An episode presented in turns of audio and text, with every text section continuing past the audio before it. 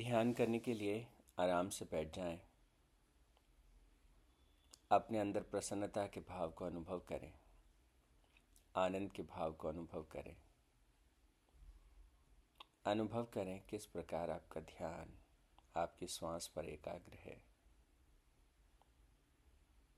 परमात्मा से प्रार्थना करें, हे प्रभु।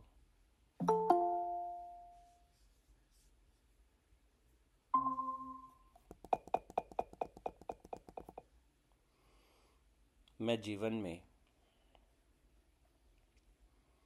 अपने आनंद को अपनी प्रसन्नता को अपने ज्ञान को दूसरों के साथ बांट सकूँ, उनके जीवन निर्माण की प्रक्रिया में सहभागी हो सकूँ। हे प्रभु मैं राह दिखा सकूँ, उजाले कर सकूँ, उम्मीद बंधा सकूँ और सहारा बन सकूँ। ऐसा आशीर्वाद मुझे दीजिए। हे परम पिता, मैं हम हो सकूँ? ऐसा आशीर्वाद दीजिए। ओम शांति शांति शांति ही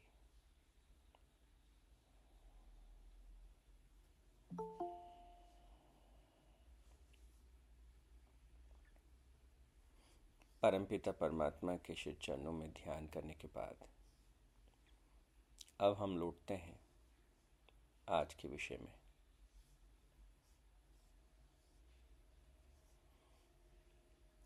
कल हमने जो गुरुदेव ने कक्षा दस के लिए जो श्लोकों का चुनाव किया, गीता ज्ञान परीक्षा में, उसमें से पहला श्लोक हमने कल देखा था।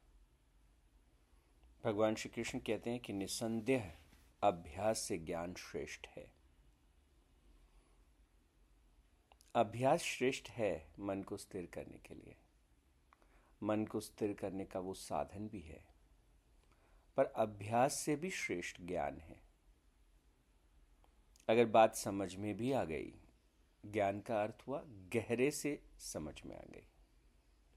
लेकिन भगवान कहते हैं कि ज्ञान से भी ध्यान जो है वो श्रेष्ठ है। ध्यान की गहराइयों में जो हमने जाना, जो ज्ञान प्राप्त हुआ, उसको हम अनुभव में ला पाए।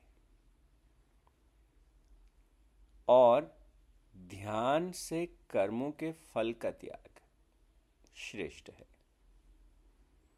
ध्यान का लक्ष्य है कि हम लगातार अपने जीवन को इस तरह से देखें कि हम अनुभव कर सकें ये शरीर परमात्मा का, ये मन भी परमात्मा का, ये बुद्धि भी परमात्मा की, सृष्टि परमात्मा की। मेरे चारों तरफ़ जो मैं अनुभव कर रहा हूँ, वो सब परमात्मा का है। और धीरे धीरे समझ आता है कि अनुभव करने वाला भी परमात्मा का है। और ऐसी स्थिति में जो हम कर्म करते हैं, उन सारे कर्मों का फल परमात्मा का प्रसाद बन जाता है, उनका आशीर्वाद बन जाता है। वो उनके श्री चरणों में अर्पित कर दिया जाता है। तो भगवान कहते हैं कि ये श्रेष्ठ स्थिति है। ध्यान से भी श्रेष्ठ है कि हम अपने कर्मों का त्याग कर सकें। अब इस प्रक्रिया में प्रवेश पाने के लिए और क्यों करना है? तो भगवान कहते हैं कि जैसे ही हम कर्म फलों का त्याग करते हैं, कर्म के फलों का त्याग करते हैं, क्या होगा? परम शांति प्राप्त होगी। पर आप मान के चलिएगा कि ये बिना ईश्वर के आशीर्वाद के होता नहीं।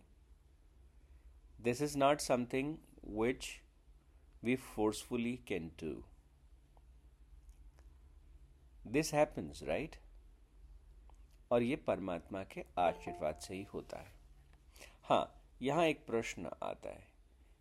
परमात्मा तो सबको आशीर्वाद देते हैं।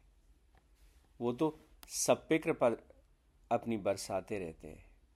तो फिर ऐसा क्यों कहते हैं कि इनके ऊपर परमात्मा की थोड़ी ज़्यादा कृपा है? इन पर परमात्मा का थोड़ा ज़्यादा आशीर्वाद है। ये प्रभु को प्रिय है।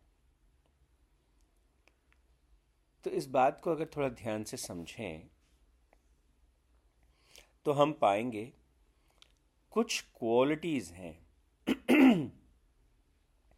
जैसे मान लीजिए कि हमने एक चश्मा पहना है और चश्मे के ऊपर धूल जम गई है तो दिखने में उतनी उतनी सरलता नहीं होगी।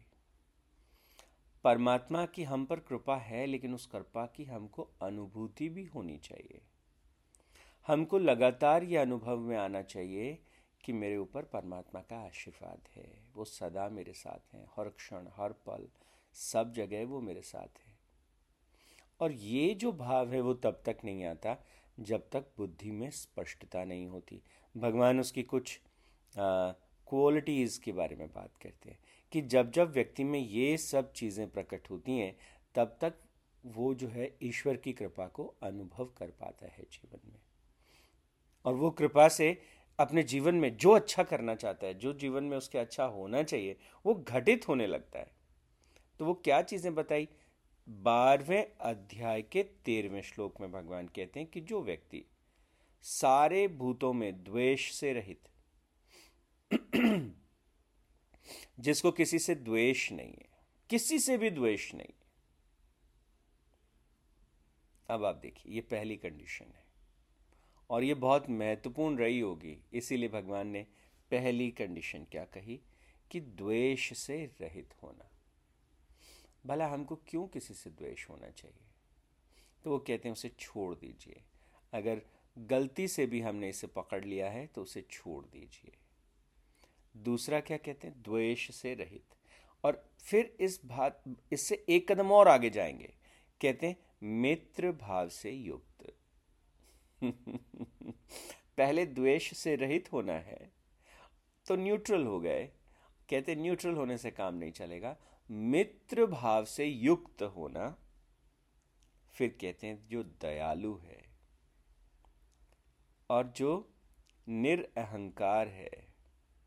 और जो सुख दुख की प्राप्ति में सम है और क्षमाशील है। ऐसा मनुष्य भगवान को प्रिय है। एक बार देखिए क्या क्या क्वालिटीज़ हैं और फिर हमको अपने भीतर इनको टटोलना चाहिए। इनको अपने भीतर विकसित करना चाहिए। अगर हम चाहते हैं कि हम परमात्मा के प्रिय हो जाएँ और हम ऐसे हो जाएँ कि हम लगातार परमात्मा को अपने भीतर और बाहर अनुभव कर सकें। तो पहला पड़ा, हमको द्वेष से रहित।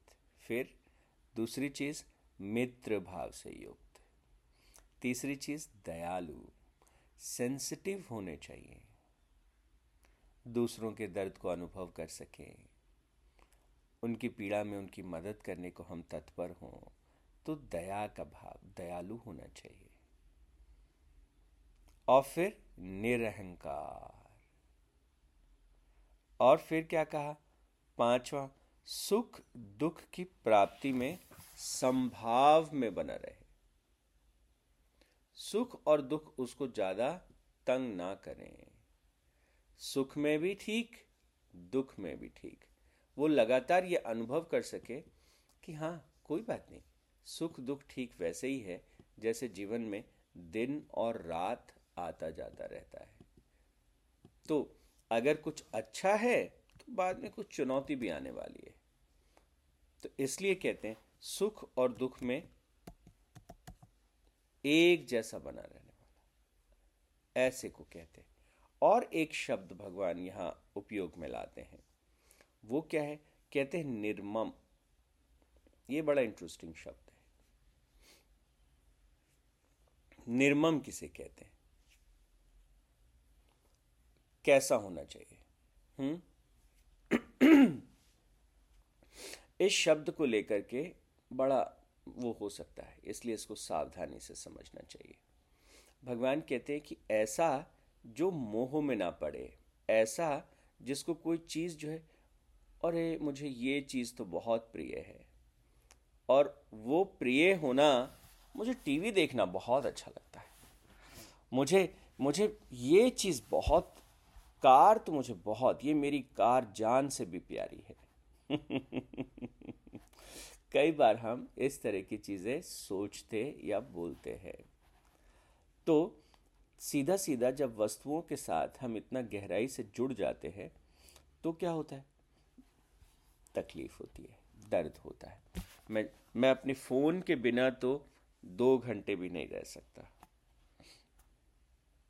तो ये इसका तात्पर्य क्या है? ऐसा करने से क्या होने वाला है कि इसका, ऐसा होने से हम दर्द को न्योता दे रहे हैं, उसे हम इनवाइट कर रहे हैं। तो ये भाव जो है हमारे भीतर होना चाहिए। तो एक बार फिर से सब चीज़ों को पकड़ते हैं। कौन कौन सी चीज़ें? नंबर एक, भगवान कहते कि जो द्वेष से रहित है, किसी से कोई द्वेष नहीं। दूसरा, मित्र भाव से युक्त है। तीसरा दयालु है, चौथा निर्मम, और पांचवा निरअहंकार।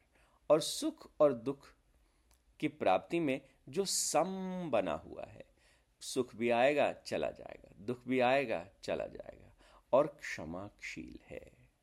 ऐसा जो मनुष्य है, वो भगवान को प्रिय है।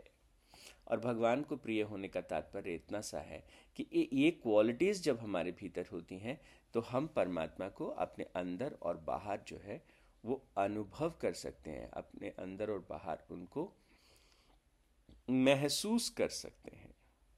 जो भगवान ने दिव्य दृष्टि की बात की, जिससे कि हम उनको अपने चारों तरफ़ देख सकें।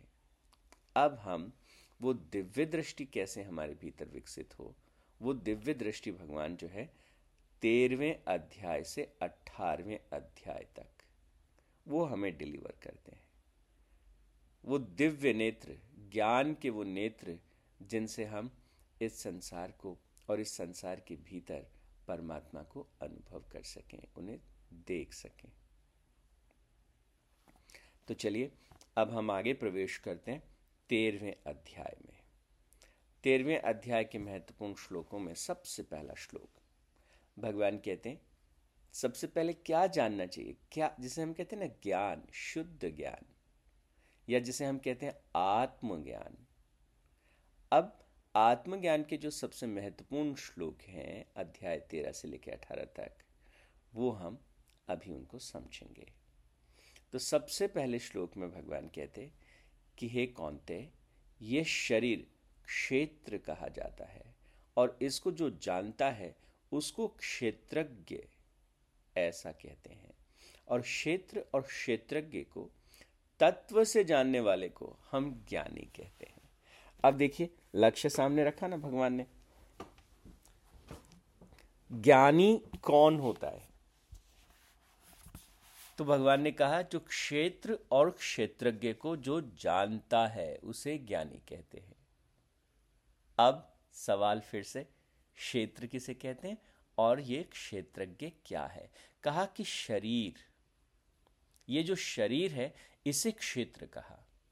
आप शरीर को स्पर्श करके देखिए, ये क्षेत्र है। और क्षेत्रज्ञ क्या है? वो कौन है? कि इस शरीर को कोई है जो जानता है, इस शरीर को कोई है जो अनुभव करता है। इस भेद को आप पहले ठीक से समझ लीजिए। एक, हमारा शरीर, और दूसरा कोई है कहने वाला, अरे, मेरे शरीर में बड़ा आराम है। आज शरीर में बड़ा आराम है। इस आराम को कौन अनुभव कर रहा है? कई बार कोई व्यक्ति कहता है, आज मेरी अंगुली में दर्द है। अरे, दर्द कौन अनुभव कर रहा है उसको? आज तो बड़ा सुख है, काया में बड़ा सुख है। उस सुख को कौन अनुभव कर रहा है?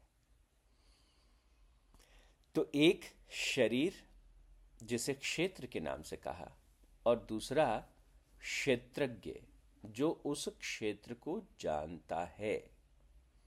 अब भगवान थोड़ा थोड़ा दोनों के बारे में बता रहे हैं।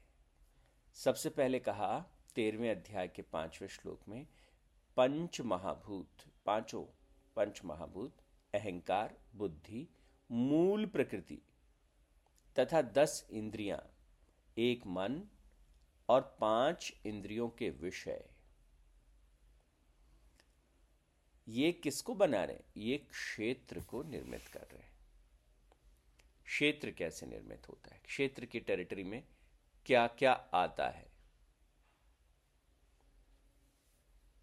और फिर क्या कहा कि इस क्षेत्र में क्या क्या चीज़ें और आ जाती हैं? उसको भी आप जरा देख लीजिए। तो भगवान कहते हैं कि इस क्षेत्र में इनसे तो ये बना है, लेकिन एक क्षेत्र के भीतर क्या क्या उठता जाता है? देखिए, मन को भी भगवान ने क्षेत्र में रखा। क्योंकि मन को भी कोई देखने वाला है। कोई है जो कहता है, मेरा मन उदास है। कोई कहता है, मेरे मन में आज, मेरा मन इधर उधर भटक रहा है। कोई है? तो मन को भी कोई देखने वाला है। मन भी क्षेत्र के रूप में आता है।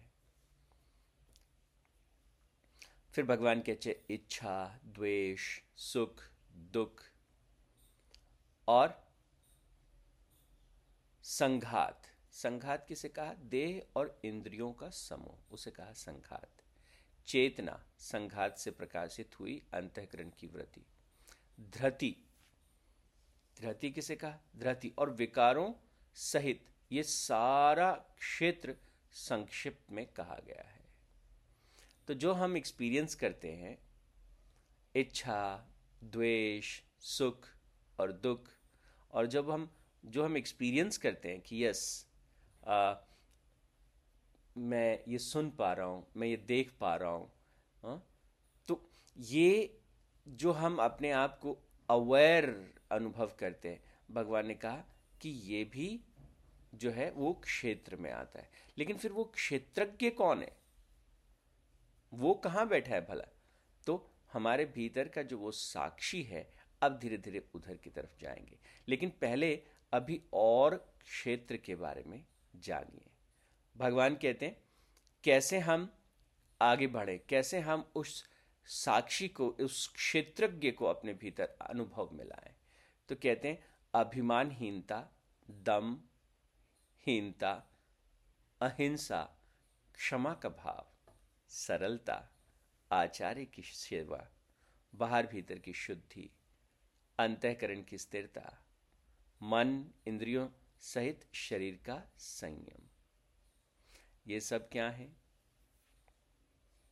ये सब वो साधन हैं जिनके द्वारा हम इस क्षेत्र को पवित्र करते जाते हैं, इसको शुद्ध करते जाते हैं, इसको ठीक करते जाते हैं।